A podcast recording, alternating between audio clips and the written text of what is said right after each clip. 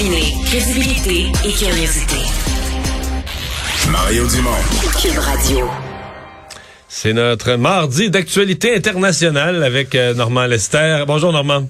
Bonjour.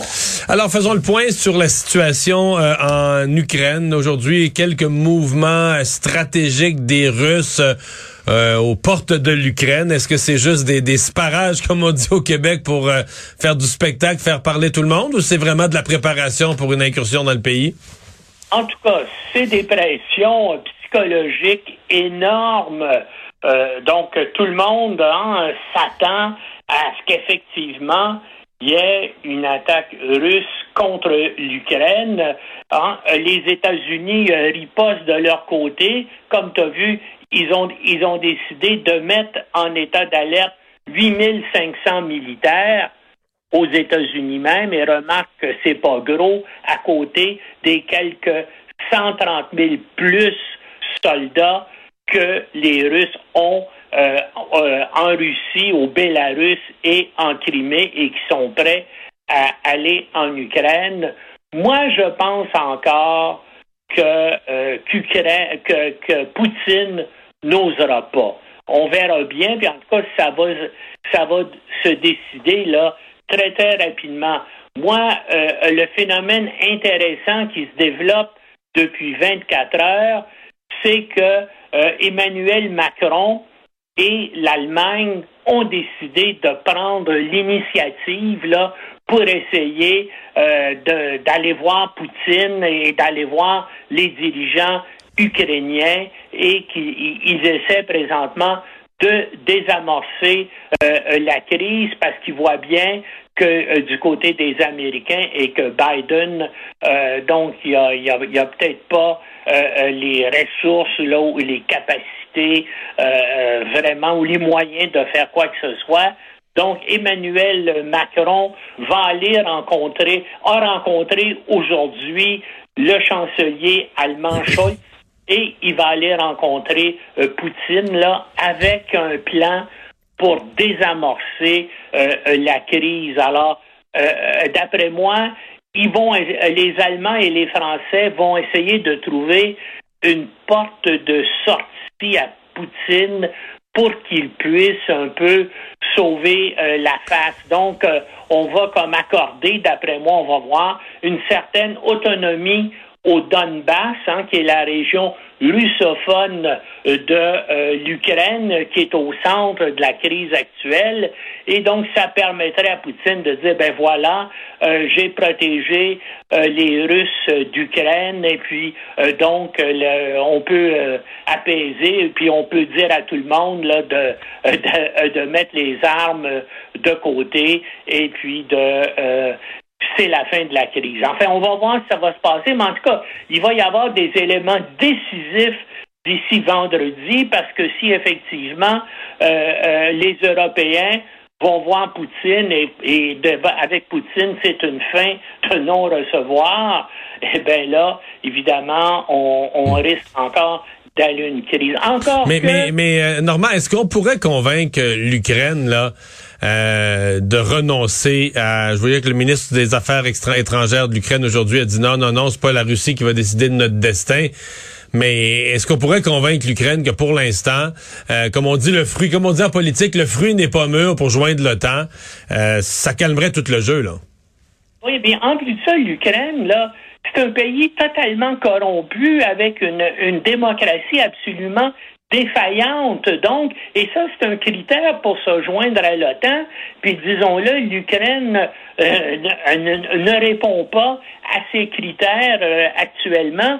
Et puis, mais comme je dis, je pense que ça va aller là vers la, la reconnaissance, et c'est ça que Macron va, euh, va, aller à Kiev aussi pour essayer de, de convaincre les Ukrainiens de l'accepter, de donner une certaine autonomie aux Russes du Donbass et c'est comme ça que la crise pourrait se désamorcer. Encore que moi, écoute, je veux dire de quoi, je pense pas là que les opérations militaires puissent se déclencher vraiment là dans les deux ou trois prochaines semaines. Sais-tu pourquoi?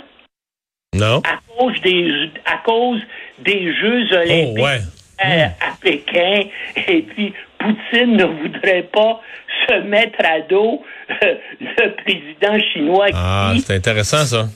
Et puis, d'après moi, donc, si, même si Poutine décide d'intervenir, il ne fera pas là pour détruire complètement euh, euh, la, la, l'esprit olympique mondiale au niveau des médias des Jeux olympiques de Pékin. Euh, Normand, je voyais aujourd'hui que des, euh, des, démocrates aux États-Unis dénonçaient euh, le réseau Fox News là, pour, entre autres, parce que certains animateurs de soir disaient qu'on devait plutôt prendre le camp des, des Russes. Là. Pourquoi on prend le camp de l'Ukraine? Pourquoi ne pas prendre le camp des Russes? est-ce qu'un jeu là, est-ce que c'est juste pour faire différent? Certains disaient, ben, est-ce que la Russie finance ces, ces, ces réseaux-là? C'était rendu quand même une grosse histoire aujourd'hui. Qu'est-ce que tu en penses? Oui, ben écoute, ben, comme tu sais, Donald Trump a toujours été très près euh, de Poutine et puis euh, Fox News, hein, c'est la voix de Donald Trump et donc euh, il faut peut-être voir là Donald Trump derrière tout ça. Effectivement, c'est surprenant parce que comme tu sais, du côté du Parti républicain, ils ont une ligne absolument très dure vis-à-vis de Poutine et vis-à-vis jusqu'à Trump. Euh, la plupart des dirigeants là, euh, républicains euh, veulent que des sanctions, que des sanctions draconiennes soient appliquées directement actuellement contre Moscou. Et donc, c'est ça, Fox News est, un peu, mais c'est ça, mais il est dans l'axe de, de Donald Trump. Et Donald Trump, lui, ben, on, l'a vu pendant les quatre ans où il était à la présidence, est vraiment un hmm. On soupçonne toujours des liens inavouables et des liens secrets entre Poutine et Trump. On a dit que Poutine a les moyens de faire chanter Trump, mais il n'y a rien que les journalistes ont réussi à découvrir à ce sujet-là. Euh, Normand, changement de sujet, les gouvernements pendant, d'un peu partout à travers le monde pendant la pandémie ont fait des erreurs dans certains cas sur la gestion de la pandémie. Des fois, c'est pas les erreurs qui ont été coûteuses en vie humaine qui collent. Et on sait qu'au Royaume-Uni, euh, les histoires de party de Boris Johnson, qu'on appelle maintenant même le Partygate maintenant, euh, est-ce que ça finira par avoir sa tête? D'après moi, ça risque. Parce que je sais pas si vous avez vu les mêmes images que moi, mais c'était terrible euh, lorsqu'on a commencé à sortir comment ce gars-là méprisait le peuple anglais d'une façon. Il faisait des parties alors que publiquement, il encourageait tout le monde à respecter là, strictement les règles sanitaires. Et, euh, et puis tous les médias montraient la reine d'Angleterre seul assis dans une église lors de la mort du prince Philippe parce que à cause des règles. Ouais, puis la veille au soir, la veille au soir au 10 Downing Street à la résidence du premier ministre, il y avait un party de plusieurs dizaines de personnes auxquelles il participait lui-même qui respectait aucune règle. Eh oui, il respecte. Écoute, ce, gars-là là, c'est un gars comme Donald Trump en plus intelligent, je l'admets, mais c'est un gars qui, c'est un menteur sériel, c'est un gars qui, bien sûr, est complètement axé sur lui-même, hein, c'est un mégalomane, et je pense que là, il a écœuré, premièrement, une bonne partie des membres euh, du, euh, de son parti conservateur, puis une bonne partie de la population euh, britannique. Il va y avoir un rapport là, qui va être déposé. Il y a même une enquête policière. Ben, c'est ce que j'allais te dire. Là. Il, y a un rapport, il y a une enquête administrative d'une autre fonctionnaire. Ça, c'est une chose, il va y avoir un rapport. Mais là, il y a une enquête de police. Ben oui, ben oui. Ça, c'est une autre affaire, la police. On va voir, mais je vois pas comment il peut euh, s'en sortir. Puis pensez, c'est à cause de cet individu-là qui, ça va causer des torts irrémédiables à la Grande-Bretagne de s'être retirée de l'Union européenne et c'est à cause de ce bozo-là que ça a été fait. Et ça, qu'est-ce qui va arriver après? Est-ce que les Anglais tout à coup, si quand, quand, les conservateurs vont être chassés du pouvoir, est-ce qu'ils vont tenter de se rejoindre de nouveau à l'Europe? Ben, d'après moi, ils risquent d'être mal reçus si c'est effectivement le cas. Mais en tout cas, les, ce, que, ce que ce gars-là a fait actuellement à la réputation de, de l'Angleterre, c'est tout aussi terrible, je dirais, que ce que Donald Trump a fait à la réputation des États-Unis.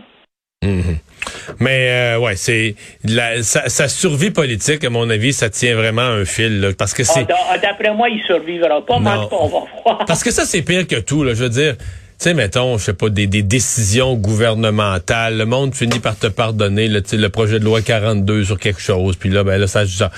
Mais ça, là, c'est tellement concret, c'est tellement, tu sais, pour le peuple, c'est tellement une trahison profonde que... Là méprise complètement les Anglais moyens. En ben, ça. Moi, je fais partie de l'élite. Euh, j'ai été à Eton, j'ai été à Cambridge, et puis je fais partie de la race des seigneurs. J'ai le droit de tout faire, j'ai le droit de mentir, et ça n'a pas d'importance. Ben là, il va voir, il va, pour une fois, en tout cas, je pense qu'il est pris, et puis il va payer pour, et puis ça va arriver, d'après moi, ben, probablement d'ici à ce qu'on se parle la semaine prochaine. Hey, merci Normand, bonne semaine. Bye bye. Salut.